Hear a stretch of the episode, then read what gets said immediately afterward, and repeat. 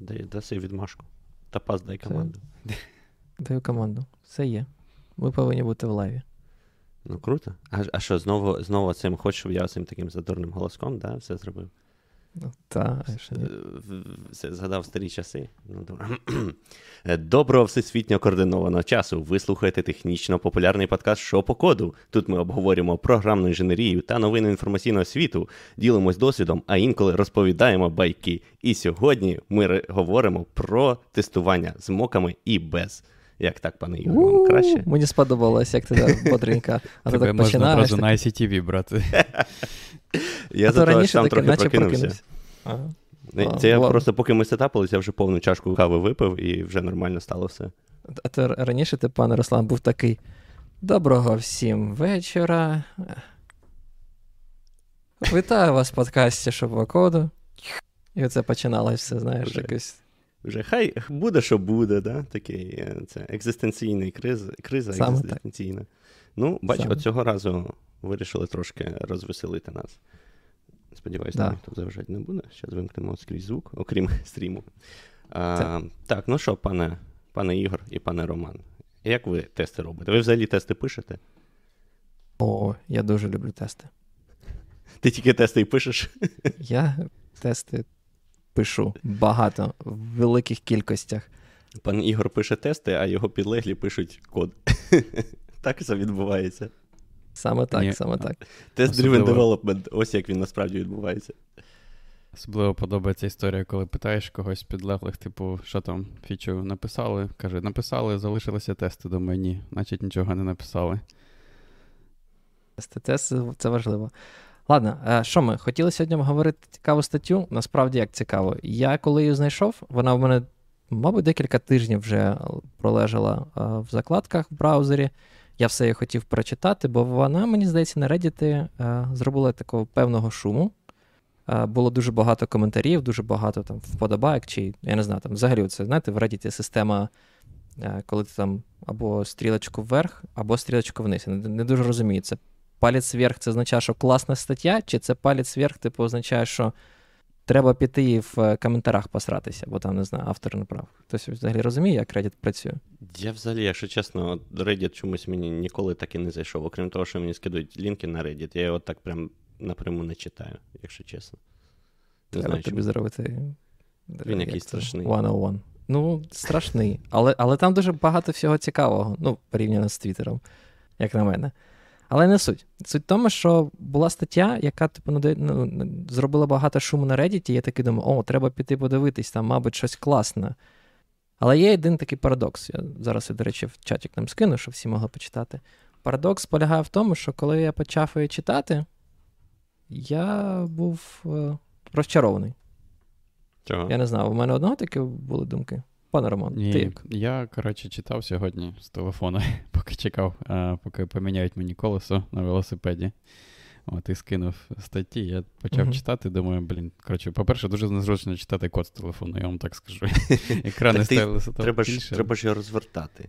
Та, ще, ще да, цей я Джеймс, він так дуже багато пише, і, і що мені одразу кинулося в очі, він дуже багато термінології використовує, яку я перший раз чув. Я не знаю, ви таке бачили чи ні. Він там пише, знаєте, типу там sociable tests, чи ні, не, не end-to-end tests, а в нього там це називається broad tests, чи А, nullables.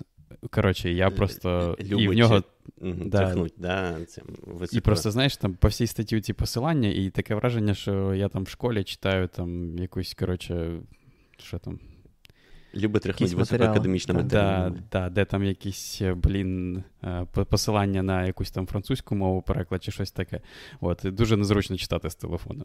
Це, Да. це перше. Але взагалом, да, я може, ну, До речі, можливо, розумію. я, я розумію, хотів про швиденько прокоментувати про те, що ти кажеш, про, про ці його посилання, там broad тест, narrow тест. Він там що була назва A-frame архітектура. Я такий, О, вау, A-frame архітектура, що це таке? Потім дивлюсь, блін, так понятно, як всі пишуть, оце і є A-frame архітектура. Взагалі, ти знаєш, згадала ці часи, коли там університетські, ти там читаєш багато всяких е, Мартінів Фаулерів, як там Макконекали, чи, чи, чи як тих типів зовуть, які там написали, як вона називається. е, А, код там, або якийсь був класний код. чи щось таке. да, я я забув. А, коротше, ну, я думаю, ти про тести також. А, ну коротше, всі ці типи, і ти такий думаєш, о, блін, там в університеті ти такий, ну ж багато всі, так прийду там, не знаю, на роботу, буду кидатись там Factory, Template Method, там, не знаю, Singleton, якісь там купа такі, знаєш, Solid, не Solid, там, типу. Виявилось, в реальності ніхто так не розмовляє.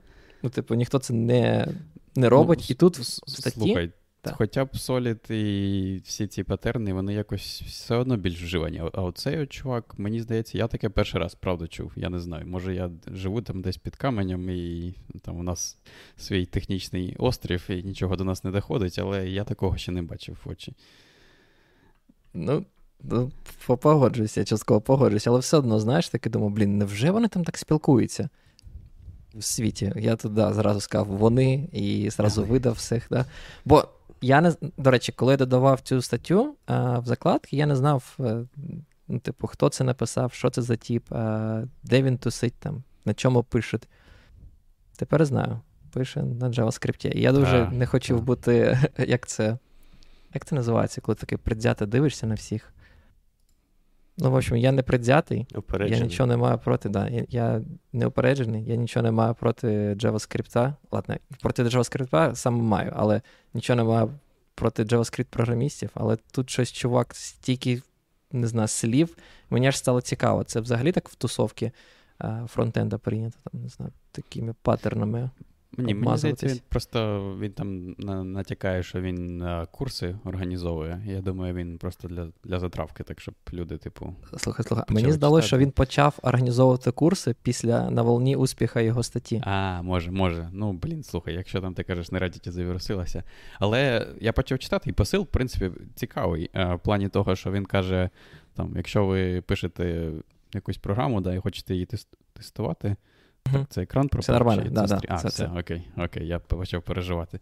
А, да, От пишете програму і, типу, хочете якось тестувати, то на вибір у вас там є декілька видів тестів. Оці integration тести, які end-to-end, або broad, широкі, да, як, як він їх називає. Це, типу, там з кінця в кінець, да, там, якщо це якийсь веб- application, то там повністю там через якийсь там Selenium, якщо там у нього є UI, да, якщо немає UI, то просто якимось там http клієнтом на API ходити і все таке. Але проблема з такими тестами, що вони повільні, а вони там часто їх е, важко ізолювати один від одного, тому там. Часто якісь проблеми просто там або через latency, або якісь гонки з даними, або що ще таке. От, І тому їх незручно писати. Інший варіант це писати юніт-тести. І він, він, до речі, не називає їх юніт, я забув їх, він компонент тест, він, здається, їх називає. От, Але, типу, та, з юніт інша проблема, що вони не можуть тестувати, як а, система в цілому працює, да, або якісь компоненти, типу, ми не, ми а, якось хочемо підмінити, бо ми не хочемо реальні компоненти використовувати. От, І далі він бере фокус, а, що з цим робити. Типу, як Зараз, Перше, ці... ми ж перейдемо до цього, я хотів сказати, тобі не здається, що problem statement, так так би мовити, в нього доволі таки дивний. Ну, типу, я от зовсім не погоджуюсь з тим, що він пише про end-to-end тести. Він таки просто пише як факт, як даність, що, типу, end-to-end тест це все, це повільно. От тобі ну, не здається, що це ну, Ну, все залежить, да, залежить від uh, застосунку. Тобто, якщо ти там, мабуть, якусь гру пишеш для iOS, да, там, мабуть, і важко зробити end-to-end тест. І, Звісно. І там довго, да, там банально, бо, наприклад, якщо там в тебе фреймрейт в грі фіксований, да, ти не можеш наперед пробіжати і щось там зробити чи щось таке. А, Тому, ну, якби, да, я я згоден, що залежить від того, який застосунок і з чим порівнювати. Тобто, якщо, Правильно. наприклад, як у нас там з паном Ігорем є проєкт, де ми використовуємо тести для просто для веб-серверу, да, ну, ну для веб-застосунку, є просто API, точніше, я маю сказати, API, да, без uh, UI-частини, то там, ну. Є різниця, звісно. Швидше було б, якщо прямо в процесі запускати, але вона там настільки мала, що вона не принципова. Але, але просто це скільки дуже простий в тебе, застосунок. Да, але скільки в тебе просто плюсів іде через те, що ти будеш використовувати саме end-to-end тести, а не те, що цей пан е, пропонує.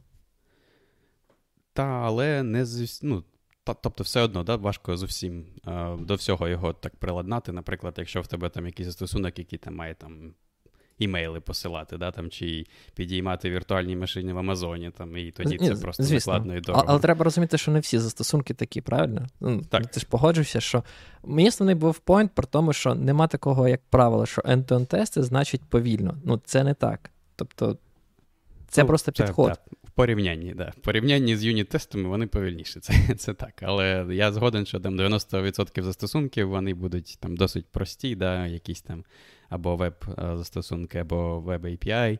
І, скоріш за все, там, якщо ви там, я не знаю, запустите базу даних вашу в пам'яті там на RAM диску, то вам вам все одно буде майже як юніт-тести будуть.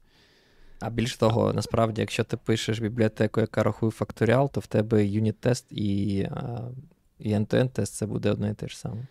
Так, да, тут, до речі, він да, одразу якось так. Ну, я розумію, він навіть не той, не згадує, да, там, що, наприклад, є люди, які пишуть, я не знаю, там стандартну бібліотеку для мови C, да, і там вони пишуть якісь там структури даних. От, І ці структури даних дійсно можна тестувати, бо вони там з, з, іншим світом да, ніяк не, той, не працюють.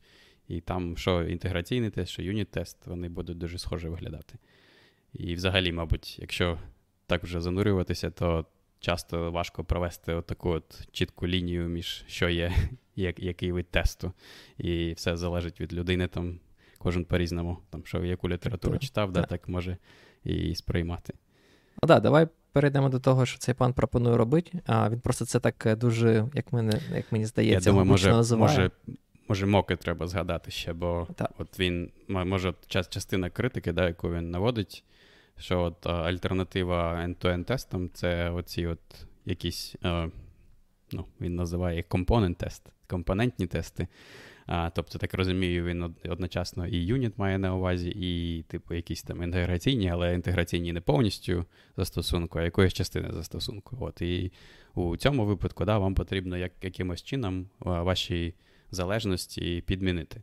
От, Щоб, е, щоб там, наприклад, да, там, не відсилати імейли, да, там, чи в нього там приклад застосунок, який він приводить, е, це застосунок, який там якийсь тула для того, для командного рядка, щось там вона викликає якусь а, до речі, Шифр. Цезара. Да, Шифр да, Цезаря. Який... Я теж пам'ятаю. Да. Це єдине, що я встиг зразу камінаут. Е, поки хлопці читали, я спав, тому рот 13 це єдине, що я встиг помітити в першому абзаці статті.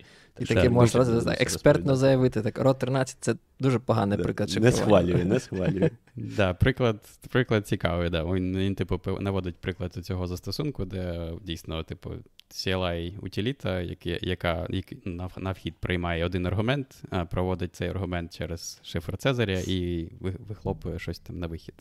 От, І він що каже, що треба да, треба якось для тестів він хоче підмінити, от, щоб взагалі, типу, знаєте, не було роботи з standard output чи standard input, він хоче якось підмінити, а все інше він хоче залишити. От, І він каже, що окей, можна використовувати, наприклад, моки. От, Але моки, ну і він, мабуть, ладно, я вже трохи стрибнув наперед, та мока він не конкретно для цього приводив для застосунку, а взагалі. Проблема, ну не проблема, а особливість моків така, що вони, типу, пропонують інший стиль тестів. Да? На відміну від там, от пан Ігор згадав там факторіал чи щось там, якусь чисту функцію, да, можна тестувати дуже просто, типу, просто табличним методом. Да? ви подаєте щось на вхід, і ви очікуєте якийсь певний вихід. І от, і ви можете мати просто табли, таблицю таких входів і виходів, і там, це буде вашим тестом. А а якщо в нас система, де от є такі от залежності на щось інше, то і то. Часто люди хочуть підміняти ці залежності, вони використовують для для цього моки. І ці моки вони пропонують інший стиль тестів. Вони, типу, тестують не кінцевий стан, а вони тестують а, саме поведінку. От, І ви там пишете в дусі а, щось там. Там ваша система визиває інший компонент, який там відправляє імейл там, чи запускає віртуальну машину в Амазоні, чи щось. І от вона просто перевіряє, що викликаний певний метод, там певну кількістю разів, і там певні аргументи він отримав, наприклад. От, і а це... Тебе, до речі, не лякає, що багато людей, судячи знову ж таки по його прикладам, це роблять не тільки для того, щоб протестувати, знаєш, там, умовно кажучи, якусь функцію або компонент, який а, залежить від зовнішніх систем. Як там, не знаю, Amazon API е, щось інше, що вони це використовують навіть коли вони працюють з власними компонентами. Ну, тобто, не знаю, є якийсь там умовний, наприклад, якщо пишеш е, шахи, в тебе є там клас chessboard, є там, не знаю, якийсь клас piece, і що там, не знаю, вони тестують piece е, чи chessboard, і там просто будуть мокати той з якими будуть працювати. Це якесь дико. Ну, але він так прямо дивно, переводить, що. свіжий код мукаєш. Да. Але він це переводить як те, що знаєш, ти, типу, от є такий підход. Коли ви типу, тестуєте не не результат, це теж можете трошечки забігаючи наперед, але він там каже, що от вам потрібно буде відмовитись від такого стилю тестування, коли ви перевіряєте, що всі internal методи і деталі імплементації викликані з правильними штуками. Але як на мене, я я просто в шоці був, що так хтось робить. Ну тобто я думав, що це більше як е, виключення з правил. Типу, більшість людей такого не роблять, і вони це, на це йдуть тільки через те, що вони не знають, як зробити інакше. Так, я ну я згоден. Якщо ти контролюєш цей код, якщо цей код не відсилає імейли, да, там, і не створює віртуальні машини в Амазоні, там, як то шахи провів. Шахи це ну, точно так же, як факторіал. Да? Шахи це просто чиста функція, яка там, не знаю, це в пам'яті. Пер- перевіряє вхід, а, що там, який, а, який, як можна ходити, як не можна ходити, наприклад. Да? можна, Чи так. наступний наступний стан а, дошки обчислює. Так, От, а, І тут да, це дуже дивно якось використовувати для цього моки. Але да, мені здається, що до нього ну, ти прибігаєш до того, да, от я, якщо використовуєш який от е, чийсь інший API, да, і якщо ти не можеш ніяким чином е, розумним підмінити ту, ту систему у себе, ну от там я вже два двічі проводив при приклади да, там імейлів чи. Чи що, чогось такого, от так, таке якось важко да, зрозуміти, як як саме ти можеш підмінити і щось і щось мати в себе. От, Перейдемо до да, того, що він все ж таки пропонує. Да, да, це ну, просто підсумувати, що це зовсім інший да, стиль тестування, а, і воно дійсно виглядає. І от да, пан Ігор, до речі, сказав, я не знаю, може, ми явно не той. Не, а, не сказали, в чому проблема. Проблема в тому, що якщо ви такий стиль тестування використовуєте, то ви часто дуже сильно зав'язуєтесь на якусь е, внутрішню реалізацію, і коли ви починаєте там код рефакторити, да, то всі ці тести падають. І вони просто працюють, ну, падають у тому сенсі, що вони не якусь проблему вам показують, а вони вам просто показують, що те, що ви раніше робили, воно просто вже не відповідає дійсності та поведінка. Але це не значить, що вона неправильна поведінка. Це просто означає, що вона по-іншому реалізована. От, і тому, типу, вони в таку канарейку да, перетворюються ці тести. І не, роз- не зрозуміло, в чому тоді сенс. Ні, це, це просто жах. Я зі свого досвіду скажу, я коли з такими тестами стикався, це, це просто жах. Ну, це нормально, коли ви хочете еволюціонувати свою, е, там, свій застосунок, і ви це постійно там рефакторите, щось змінюється. Знову ж таки, мені здається, е, це менш проблема, коли мова заходить за якусь там бібліотеку, яка вирішує певну проблему. Скоріше за все, коли ви цю бібліотеку писали, ви вже там взяли якусь там архітектуру, там придумали, і, скоріше за все, вона така і залишиться. Бо здебільшого бібліотеки мають оцей якийсь кінцевий стан. Тобто ми розробили все, що хотіли, тому там будуть більше як багфікси якісь. І це менше стосується саме застосунків, особливо застосунків і та- таких як веб-сервіси або якісь там корпоративні системи. Вони постійно еволюціонують. Постійно з'являються нові, е, е, як це, requirement, блін, як сказати, до речі, українською requirement, хтось знає? А, Вимоги? Вимоги. Дякую, дякую, пан Руслан. Тобто, да, постійно з'являються якісь нові вимоги для вашого застосунку, ви постійно там щось змінюєте, там змінили, додали якийсь там техдок, техдепт, потім да, такі, типа, ну ладно, хочу там, знайшли час, такі думають, блін, треба це вирішити. Там перефакторили, щось там перенесли, ізолювали, бо ви постійно адаптуєтесь до нових реалій. Адаптація до нових реалій означає, що вам потрібно переписувати код, там змінювати класи, робити там не знаю, композицію, декомпозицію, купа різних речей. Якщо ви будете зав'язуватись в тестах дуже сильно на ці е, внутрішній стан об'єктів і внутрішні інтерфейси, то це просто біль. Ти там не знаю, банально можеш зробити щось просте, по типу розробити там, розбити класік на декілька підкласиків, і потім витратити тиждень тільки не знаю, правити тисячу тестів, які там тестують е, цей внутрішній стан. Ну, Це ж це жахіття. І Вам саме знаєте, що це. Ну, ну, я хотів закінчити давай. думку, що Ага. Саме страшне в цьому випадку, що ви можете витратити тиждень, виправити всі ці юніт-тести, але через те, що ваш, ви змінюєте концепцію вашого коду і міняєте тим же часом тисячі тестів, як гарантувати, що ви не додали баг? Ну тобто, ви можете, е, типу, тим, ну, коли змінюєте тести, тим змінити там не знаю, логіку тестування і тим самим просто пропустити баг. І це саме жахливо, бо в ідеалі, коли є рефакторинг, я би хотів би, щоб більшість тестів ну, взагалі не чіплялись. Окрім якихось е, так, е, ну, адаптацій, просто щоб простіше було тестувати. Вам не здається, що взагалі оця практика вона нам нав'язалася з масовим, масовою міграцією на мікросервіси? В тебе, коли все поділено на мікросервіси, тобі ж по-хорошому доводиться, типу, мокати інший мікросервіс. Це ж типу, ти ж переходиш кордон, mm. типу, контракту.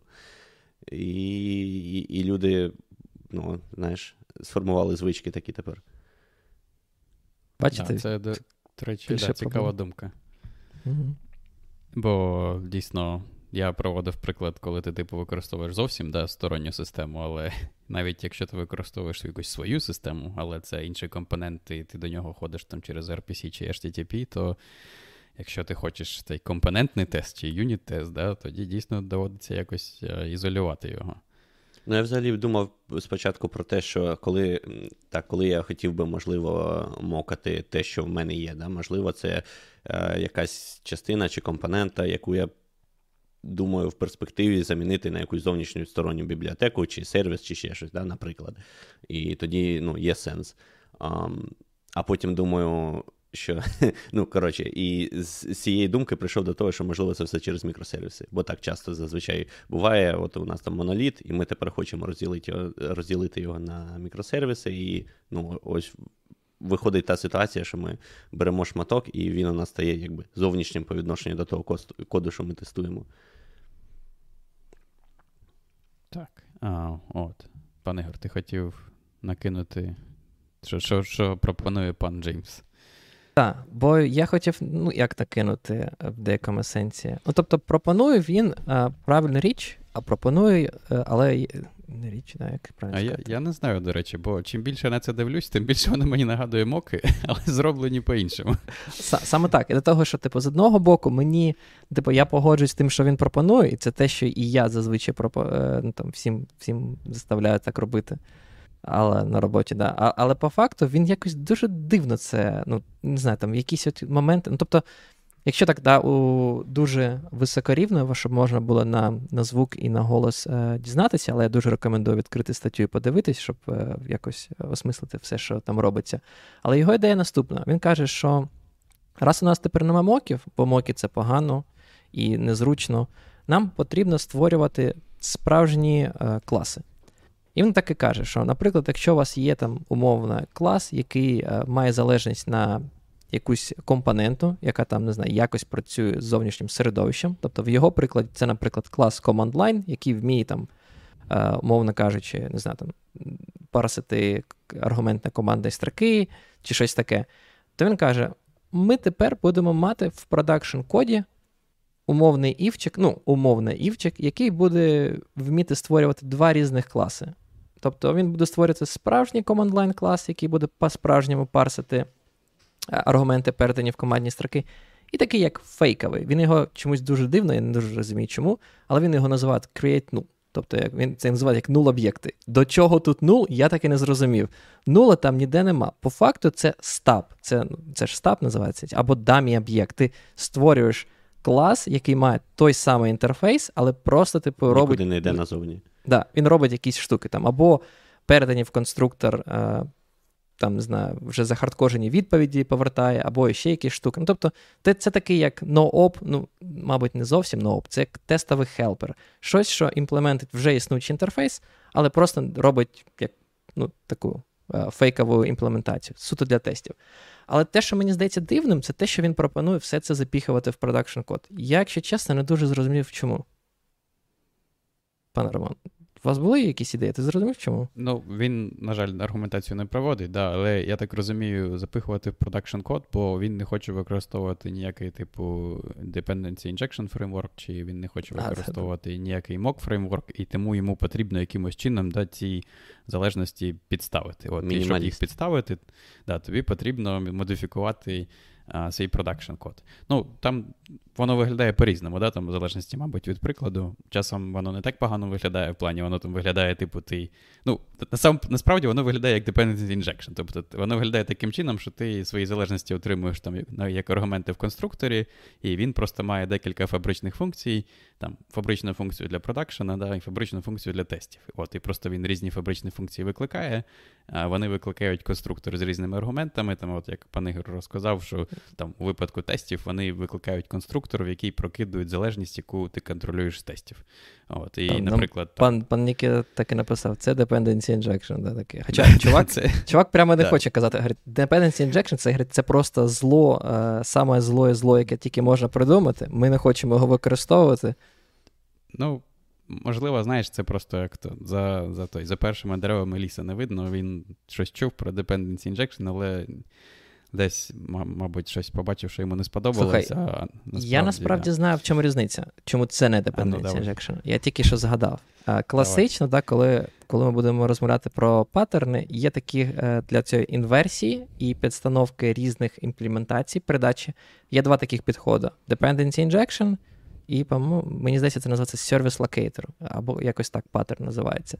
Різниця в тому, що, умовно кажучи, у випадку Dependency Injection ми передаємо параметр явно, ну, типу не явно, як скажемо, як параметр. А Locator це коли в тебе твій клас звертається до якогось там відомого сервіс-локатора і каже, дай мені інстант там якогось типу. Просто трішечки. І мені здається, те, що він хоче мати, це більше оце як сервіс-локатор, коли в нього є клас, який тобі не потрібно параметризувати, який ти просто створюєш, там, умовно кажучи, без параметрів, бо в нього ти бачив, є якась така теж е, рекомендація, що робіть класи так, щоб їх не параметризувати. Каже, але щоб вони за замовченням створювали якісь там, не знаю, інстанси е, інших класів у себе, але щоб можна було це все пере, ну, як, перезаписати. Якесь теж, ну, як на мене, дивне правило. Ну, типу, Якщо в мене є можливість щось міняти, як, ну, мені здається, що в принципі значить, що немає якогось правильного там дефолтного значення. Відповідно, якщо нема нормального дефолтного значення, я в принципі не хочу автоматично щось створювати. Я хочу, щоб хтось це передав явно. Не, да. Згоден. Згоден. Тут е, я я насправді бачу, знаєш, коли його підхід, можливо. Е, добре підходить, це от дивись, е, те, що ми використовуємо, наприклад, на роботі зараз, є така, коротше, такі системи GDS Global Distribution System. Це такі системи, які, ем, ну, от знаєте, сервіси Expedia і такі інші для букінгу там літаків, тобто перельотів, готелів і оце все інше. От вони ними користуються. Тобто, по суті, це API для інвентаря усіх авіакомпаній на перельоти, усіх там готелів на а, ці господі, будинки, ну, на кімнати і таке інше. І ці системи надзвичайно архаїчні. В них там все робиться, не знаю, в кращому випадку через SOAP. Немає ніяких там ні фреймворків, ні бібліотек, нічого.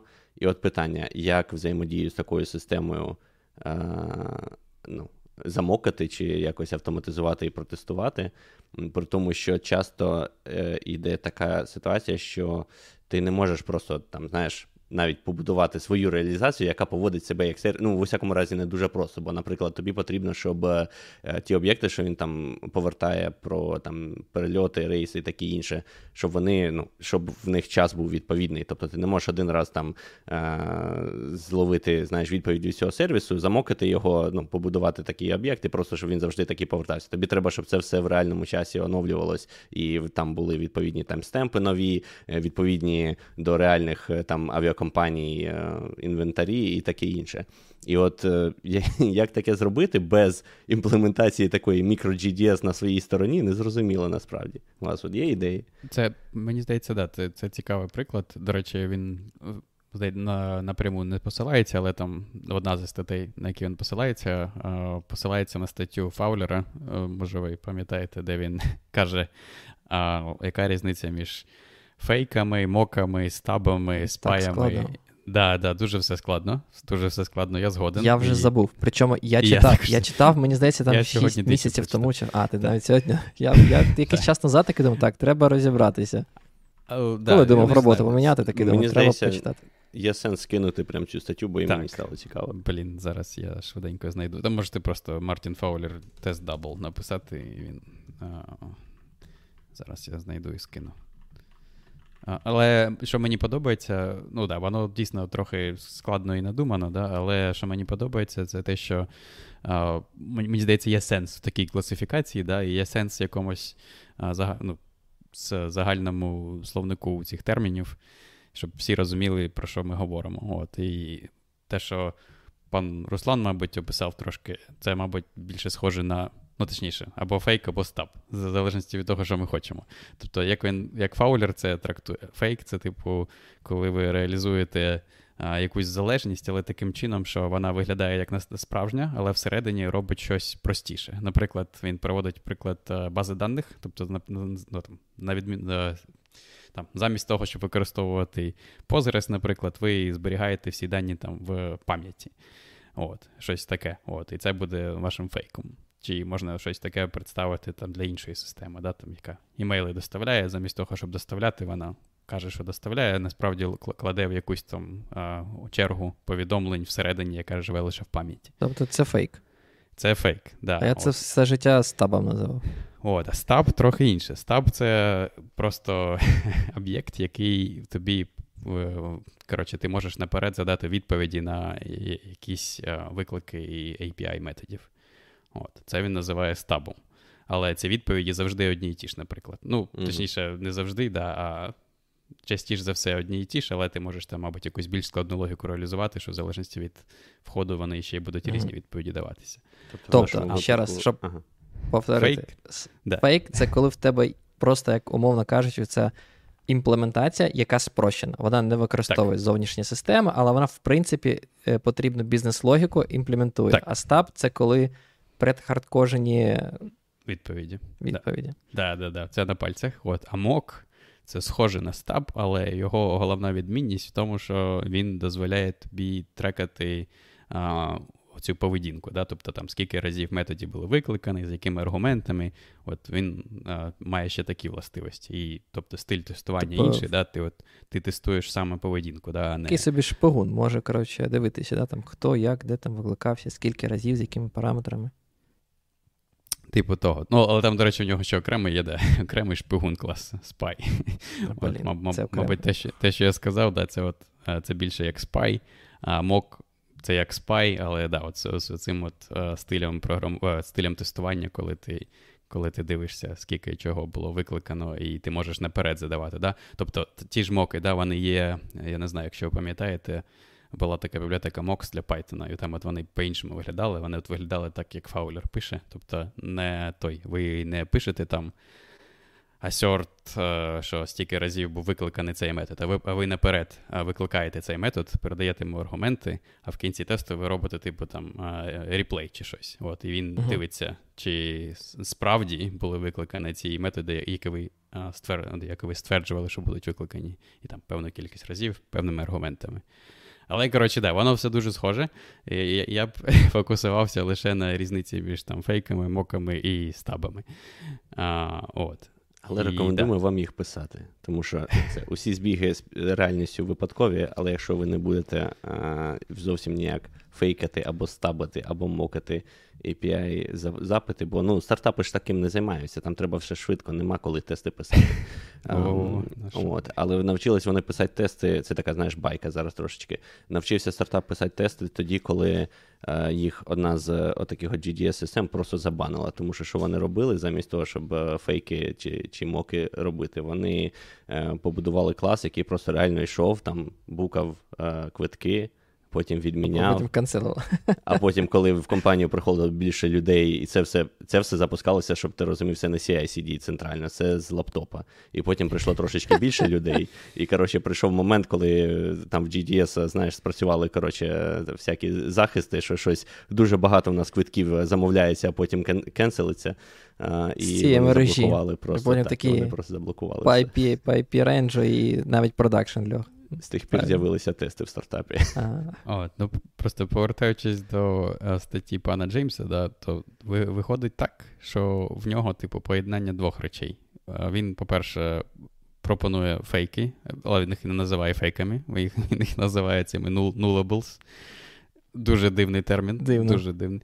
От. І друге, це те, що він пропонує dependency injection через аргументи конструктора, плюс фабричні функції, замість, наприклад, якогось функціоналу доступного в вашому там mock фреймворку, да, наприклад, в мовах програмування там динамічних, типу Python да, там, чи JavaScript, там можна замінити що завгодно в будь-якій реалізації, там на рівні, наприклад, окремого методу, там, чи окремого атрибуту, чи там ключа в словнику, чи щось таке.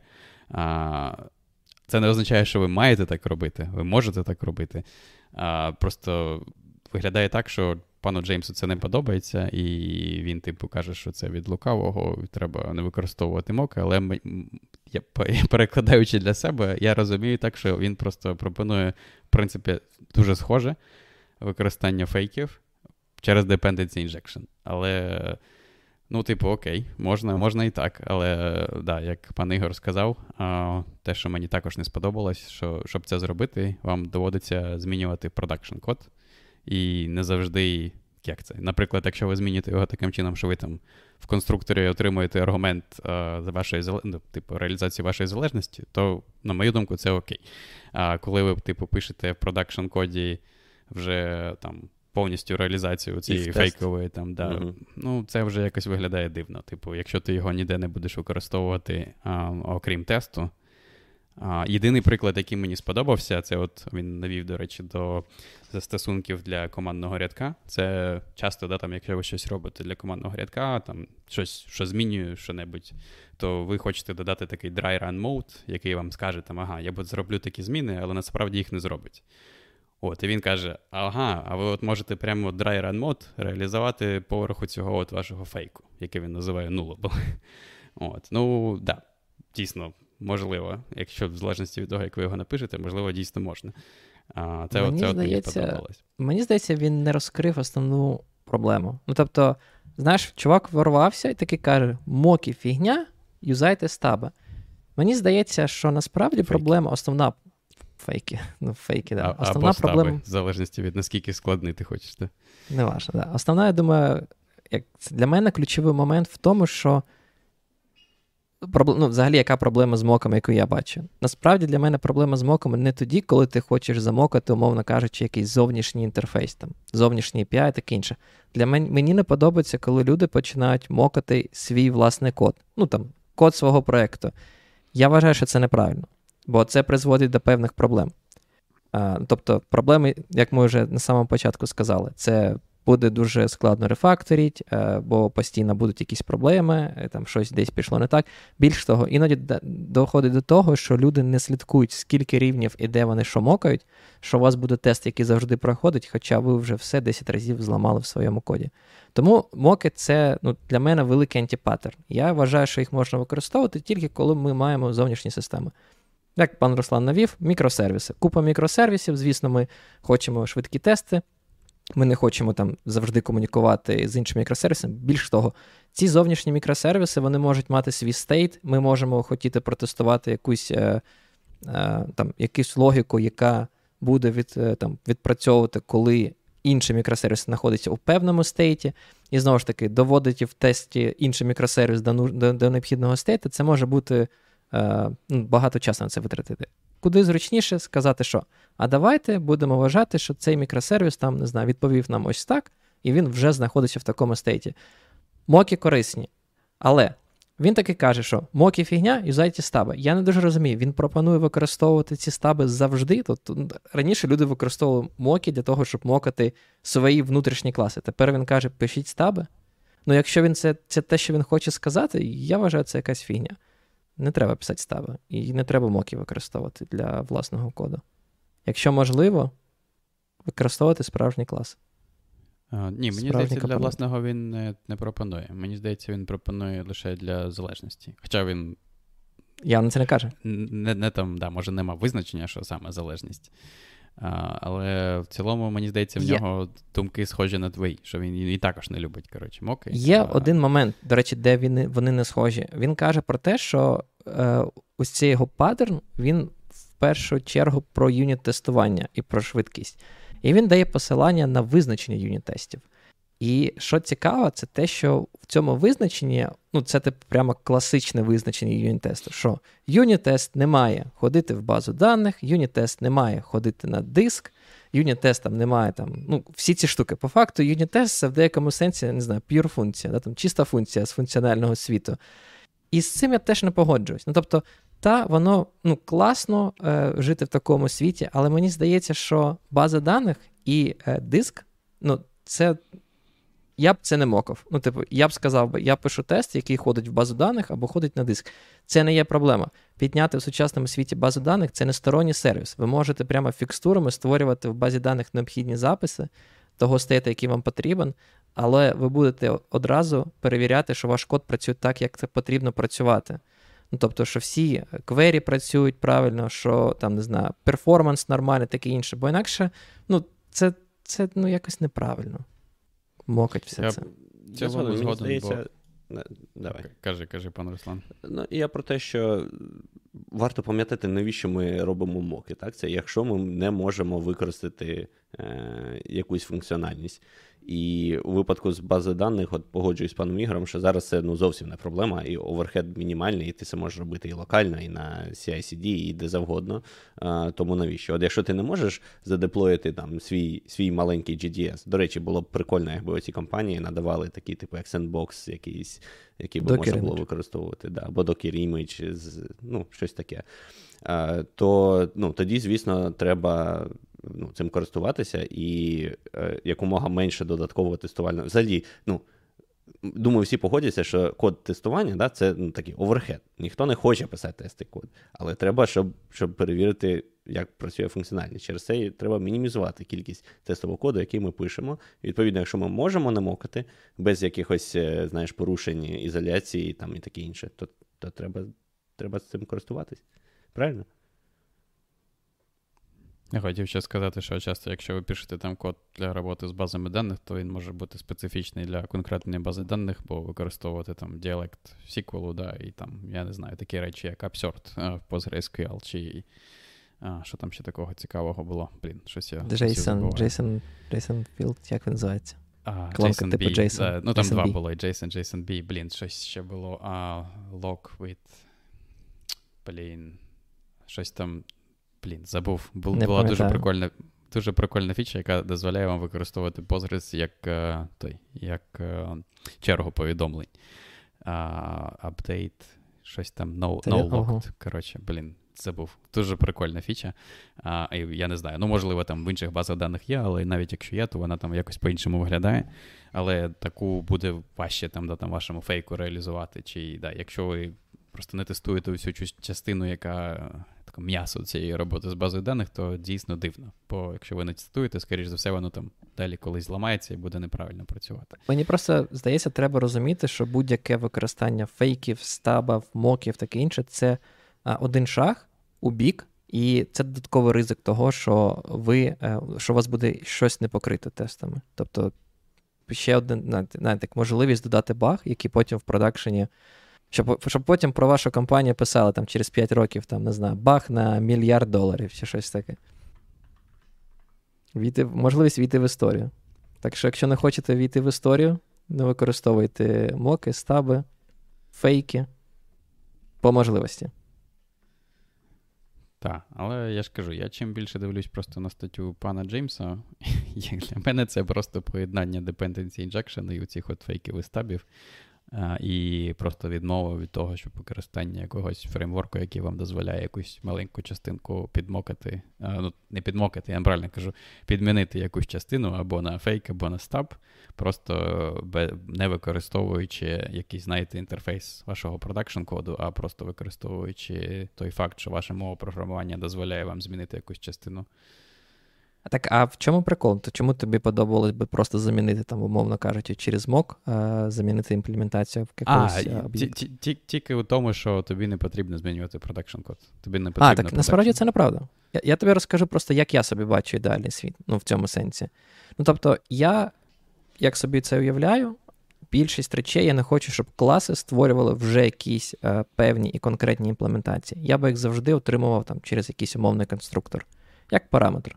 Тобто, в мене буде все одно вже якась така мега-фекторі функція, яка там буде приймати купу параметрів, не знаю, дивитися на змінні оточення, ще кудись там, не знаю, в конфіг-файл, таке інше. І в залежності від цього конфіг-файлу там йти і конструювати там різні якісь там об'єкти, умовно кажучи.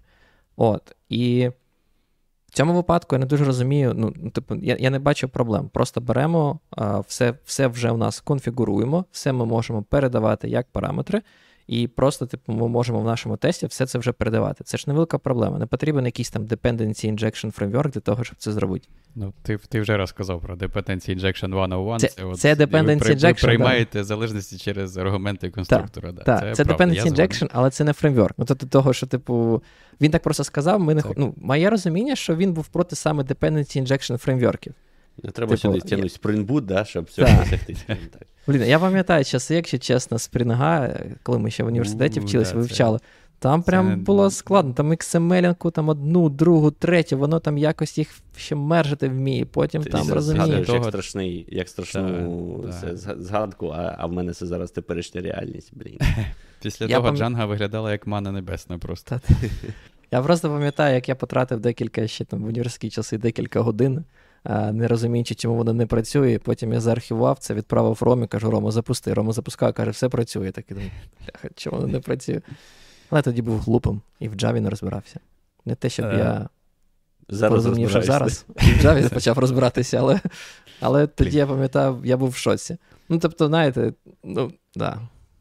Жах. Давайте Просто... я накину. Хочете? Е, зараз зараз я хотів а, швидко давай. закинути. Да, Просто повертаючись до того, що ти кажеш, все так, але в нього у цьому в його світі пана Джеймса. Оці от фейки і стаби, вони живуть в production коді, і вони інтегровані в production код. Е, але Просто, як ми вже тільки що сказали, якщо у вас там конструктори написані таким чином, що вони отримують ці залежності, тобто немає ніяких причин не покласти це в тестовий код і просто коли створюєте ви свої об'єкти, передавати вже оці от реалізації тестові. Тобто, навіщо класти їх в продакшн код, я так, так і досі досі не розумію аргумент. Гірший випадок це просто те, що у вас е, в тестовому там сетапі буде трішечки більше коду. Ну, можливо, вам потрібно буде якийсь проміжний об'єкт там сконструювати з там необхідним вам е, версією там якогось іншого вашого стабу, таке інше. Але, ну не знаю, як на мене, це я я бачу багато плюсів, е, щоб це не тримати в продакшн коді, а тримати саме в тестах. І мені здається, ті там додаткові 10 строк, якщо вам навіть доведеться їх написати, вони будуть. То вони, ну, вони будуть того варті. Краще написати 10 строк, ніж тримати щось ось там. Все красиво розклали по полочкам, по поличкам. І в 45 хвилин. А? Так. Ну, а я зараз можу, знаєш, як це як в подерев'янському, а слони. Ем, що ви думаєте, і, або може, що там пише цей пан в своїй статті про тестування приватних методів? А? От я зараз Не тестувати. Бо всі, всі, о, от всі кажуть, не тестувати. От, ну, згодні, да? всі, ніби всі погоджуються, не треба тестувати приватні. Але я не можу згадати жодного проєкту, де б люди не намагалися це робити. Через це питання, типу, от чому? Ну, Чому це так часто треба? Я думаю, всі приватні методи різні. Да? По-перше, є різні приватні, рівні приватності. Не всі мови програмування підтримують, але там, наприклад, в Расті можуть бути там приватний на рівні модуля, приватний на рівні крейту і приват, ну, і, типу, публічний для всіх. А, да, Публічний на рівні крейту. О, тому я не знаю, я, коротше, не розумію цього, що всі так настільки проти. Бо... Я тобі розкажу чому.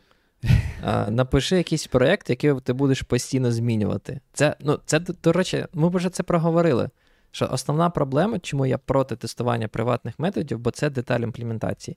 Коли ти будеш потім цю деталь імплементації змінювати, робити рефакторинг і таке інше, там розпілювати якісь внутрішні е, функції на декілька функцій, тобі потрібно потім буде переписувати усі ці тести.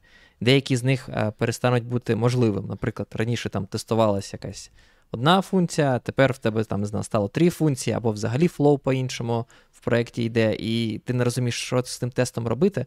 Особливо ти це не розумієш, якщо ти, ну, якщо це проєкт, в якому дуже багато контриб'юторів, дуже багато хаотичного коду, і ти таки дивишся на той тест, і думаєш, хто його додав? Навіщо його додав? Потім таки робиш git blame, а там тобі пише лінтер якийсь там, не знаю, ніхто коміт меседжер не пише. Коротше, це, це жах.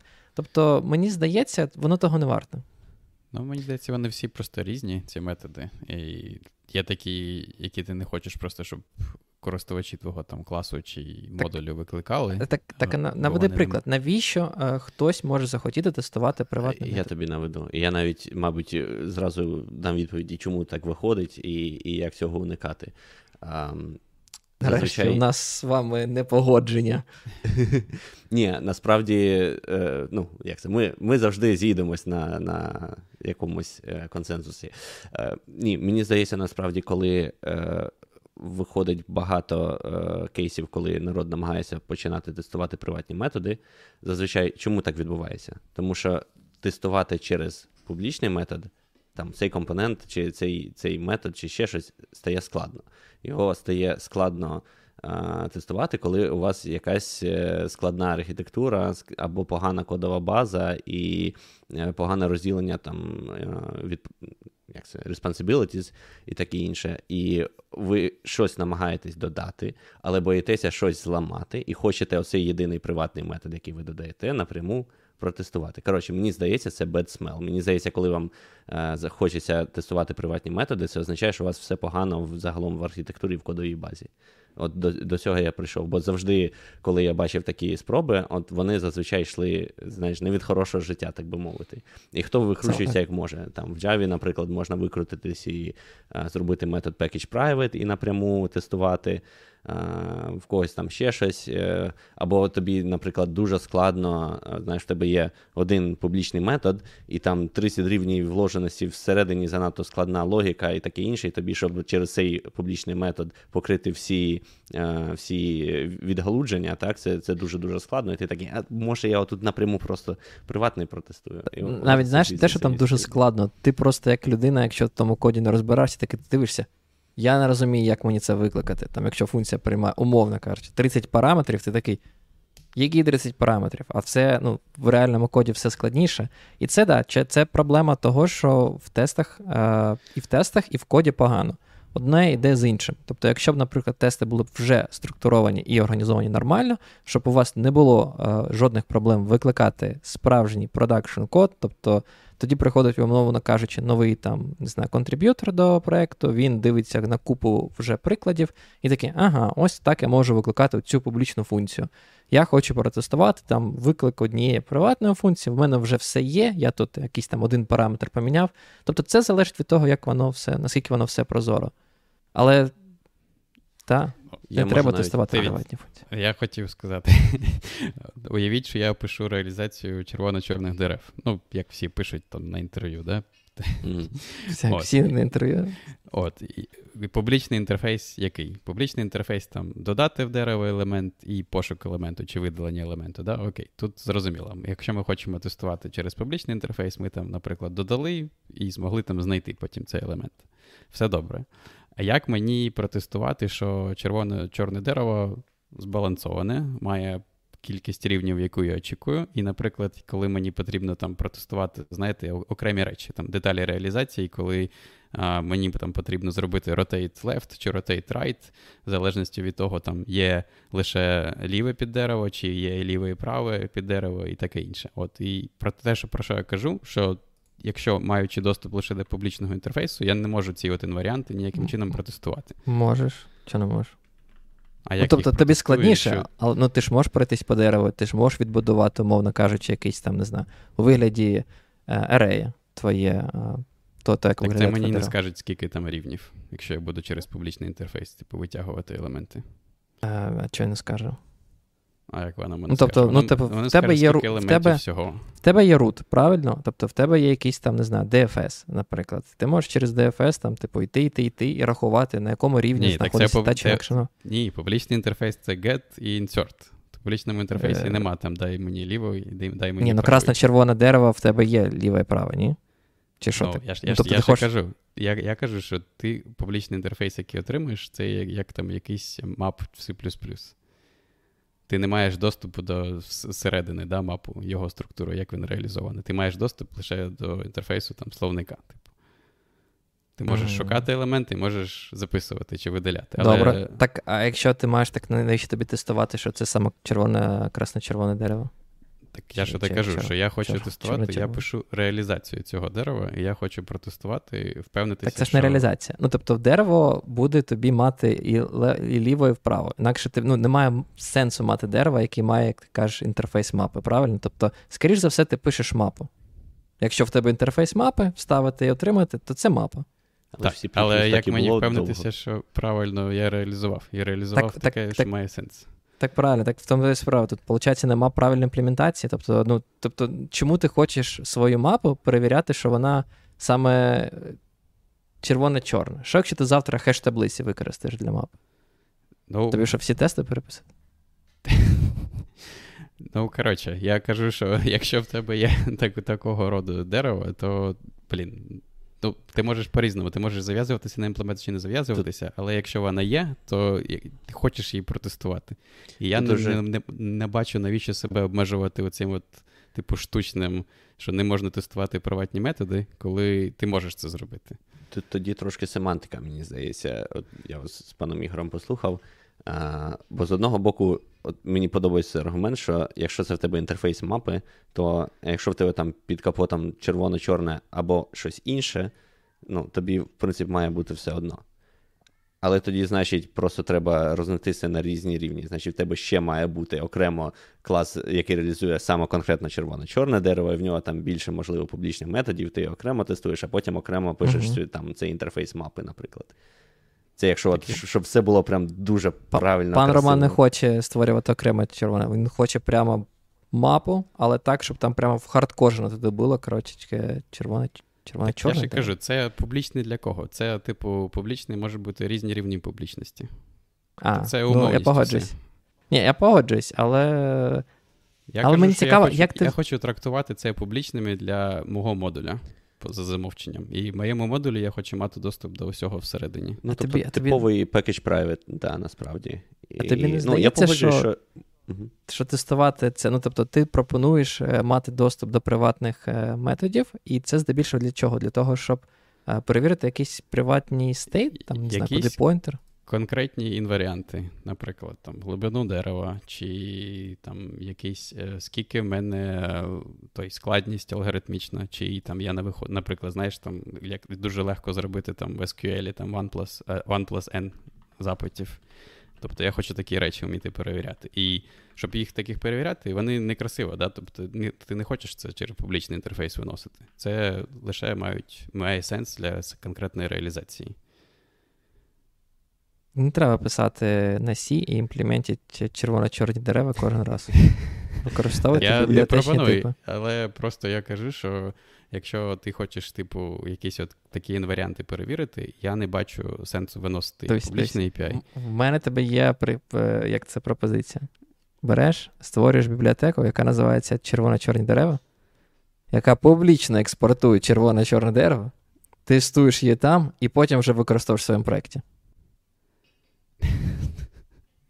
Ну, це ж приблизно те саме, що я сказав. Да, тільки тільки да, ти сказав додати в своєму проєкті, він може бути приватним. А якщо ти зробиш саме окрему бібліотечку, то там обов'язково це буде публічний інтерфейс. Е... Блін, я не, я не можу придумати, щоб не погодитись з тобою. Я вже стараюсь, вже і ті варіанти, ті, коротше, в голові перекидав. Такий, я через це хотів сказати, що, можливо, є сенс в тому, щоб е, технічно мати таку можливість, але щоб вона була якось е, ускладнена, типу, знаєш, discourage, так би мовити, щоб це не не, бу, не ставало е, практикою по замовчуванням. А, Але загалом, от якщо у вас прям проєкт-проєкт, і так, у вас не окремий випадок, от як пан Роман описував, що це там бібліотечка, там алгоритмічна, і треба якісь там нюанси внутрішні протестувати. Якщо у вас ну, прям здоровий проєкт, і у вас постійно вимагається Е, постійно виникає бажання писати приватні, е, тестувати приватні методи. Е, спитайте ще кількох людей з проєкту, які, можливо, були на ньому довше вас, як би вони це робили. І якщо в них теж виникає бажання, якщо вони нам вам не показали, як можна обійтись без цього, і у вас тепер у всіх трьох виникає бажання тестувати приватні методи, це прям знак, що треба збити в дзвони і, це робота. Це, да, це і рефакторити проєкт. М'ята робота. До речі, нам пан Влад е, пише цікаву реч, річ, річ, блядь. Коротше, зрозуміло. Е, штуку пише. Е, про швидкість на даних, які що треба тестувати, швидкість на даних, які гарно підходять для цієї. Це взагалі цікава тема про те, що а як тестувати правильно ну, там, перформанс і те, що ти маєш якісь швидкість. Да, вона вона зміниться, але ж це, типу, ну, дійсно крута крута штука, бо ти можеш мати, умовно кажучи, там перевірити якийсь стейт, ти можеш просто помилку е, допустити в своєму стейті, ти можеш мати неправильні очікування е, від своєї імплементації. І що в деякому сенсі дійсно типу прикольний. Ну і це взагалі, мені здається, не дуже сильно вирішена проблема про те, як тестувати перформанс і як тестувати там ці от імплементації. Особливо для таких речей, е, як структура даних, де це здебільшого про перформанс в певних випадків. Мені здається, Майк Байер колись писав, да, там, типу, перформанс-тест для для бази даних, там, типу, для для різних цих. Uh... В нього був тест, який робив uh, той, запускав профайлер і дивився на uh, Python профайлер, який вбудований c профайл, uh-huh. він інструментований профайл і профайлер, і він, типу, знає певну конкретну точну кількість, наприклад, скільки разів була функція викликана. Uh-huh. От, І Майк, що він робив, він, типу, робив таким е, таким чином регресі... Е, е, блін, як це регрешн. Блін, як це українською сказати? Регрі... Регресійні. Да, Тести на регресію, типу, якщо там хтось зробить якусь зміну, і там, типу, в два рази кількість викликів функцій побільше, стане більше, то а, це дуже погано для а, швидкості у Python. Ну, Точніше, може було зараз краще в 3.11 стало, але до того було дуже погано. От, І тому він таким чином контролював регресії. Але це також, да, це вже тупо деталі реалізації. Тобто це, це прямо це от він.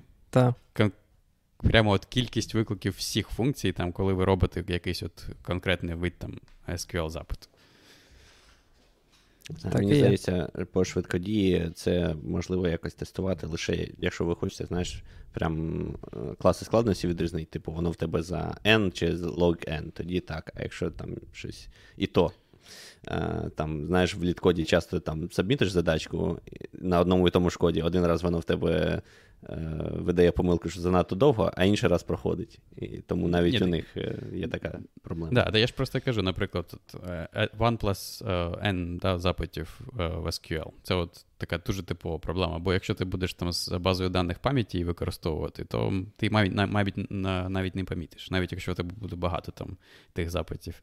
А коли ти там запустиш це на реальному навантаженому Postgres і, там, який там ще з якимось там latency, да, до нього ходити, то це вже проблема. да. І, блін, просто часом виміряти складно такі речі. І простіше набагато або замокати, да, або там профайли запустити. Ну, я серйозно, я чомусь останнім часом починаю підходити до того, що мені здається, воно того не варто. Ну, типу, якщо ти пишеш саме бібліотеку про е, там, не знаю, там, яка повертає тобі хеш-таблицю, умовно кажучи, то, звісно, ти хочеш мати якісь е, регресії на те, що там перформанс не просяде, що все там класно, таке інше.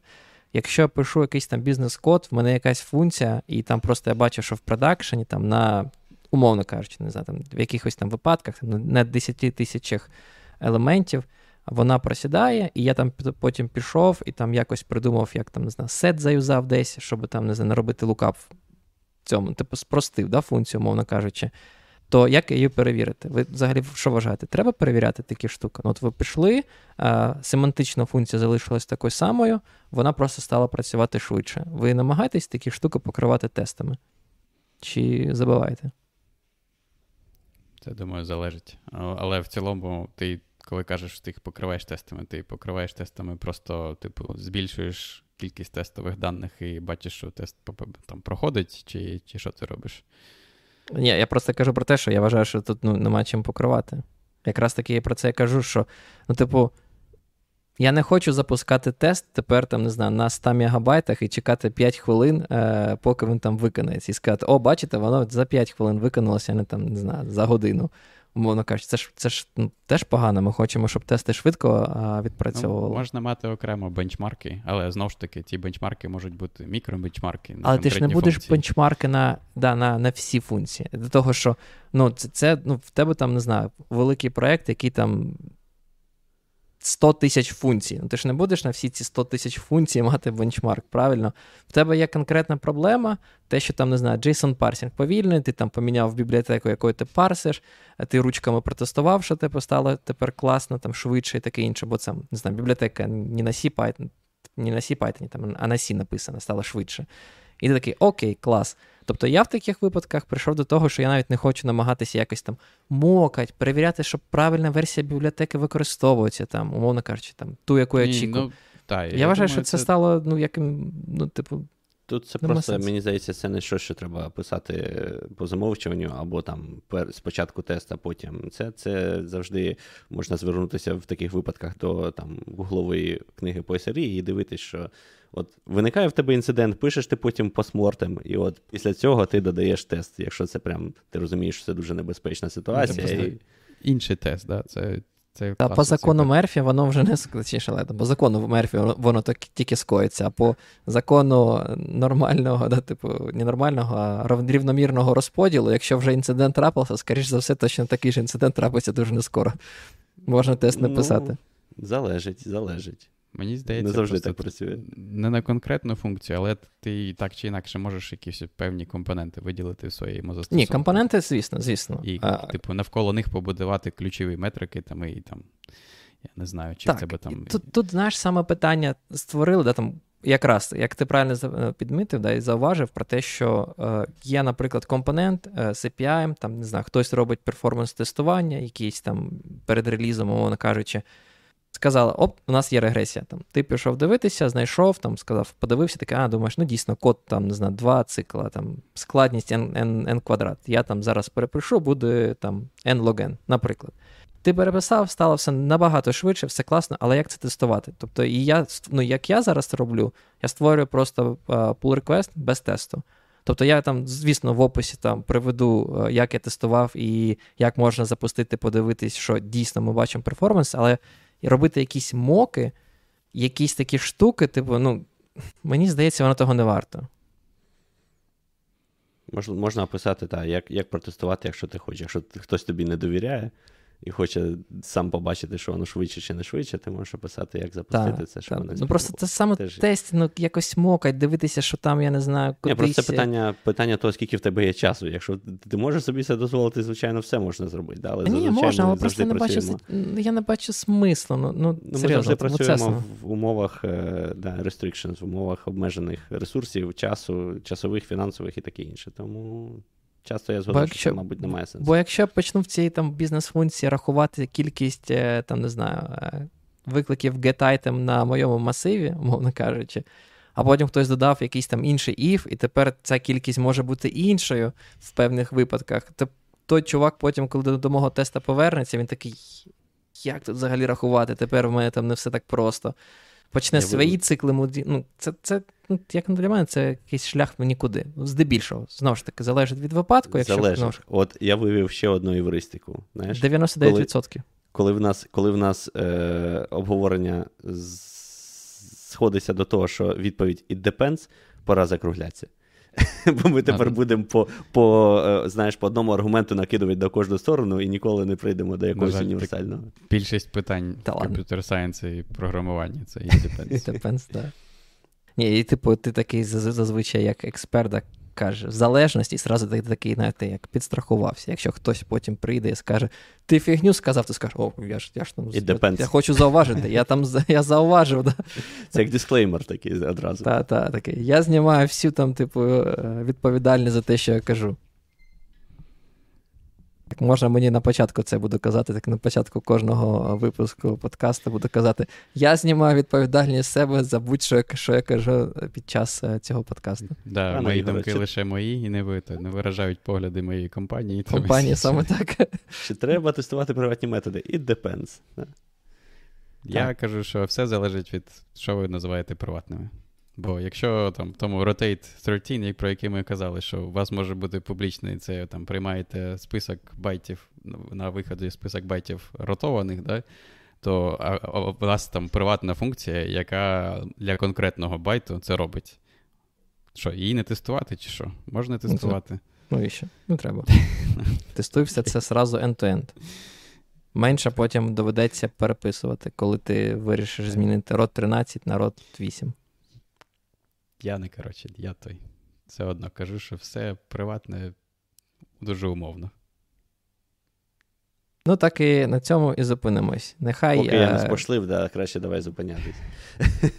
Да, нехай Так люди, давай. які- які будуть це дивитись потім в записі або слухати, прийдуть на YouTube і в е, коментарях залишать, хто тут прав. Пан, пан Роман, який каже, треба тестувати іноді приватні методи, чи пан Ігор, який каже, що не треба тестувати приватні методи, чи пан, Пан Руслан, Руслан, який, який каже, що і депенс, depends, да. Пан Ігор у нас відомий пюрист, тому. О, з цим складно жити. А на цьому давайте будемо закруглятися. Дякуємо всім, хто дивився нас. Дякую всім, хто буде дивитися нас в записі. Ставте вподобайки, поширюйте, пропонуйте свої теми, якщо є щось цікаве, що ви хотіли би обсудити, обговорити. Теж пишіть нам. Ми завжди залюбки приймемо в гості когось з вас, хто хоче послухати і прийняти участь, поговорити. Та, пишіть. Дякую, що були з вами. Продовжуйте донатити в ЗСУ. Треба, до речі, це на початку казати. Бо це дуже важливо. Ми заохочуємо вам всім переводити ваші гроші на підтримку різних фондів, тому що ваші гроші не будуть вартувати нічого, якщо ви не будете підтримувати країну і Збройні Сили України. Дякую, що були з нами.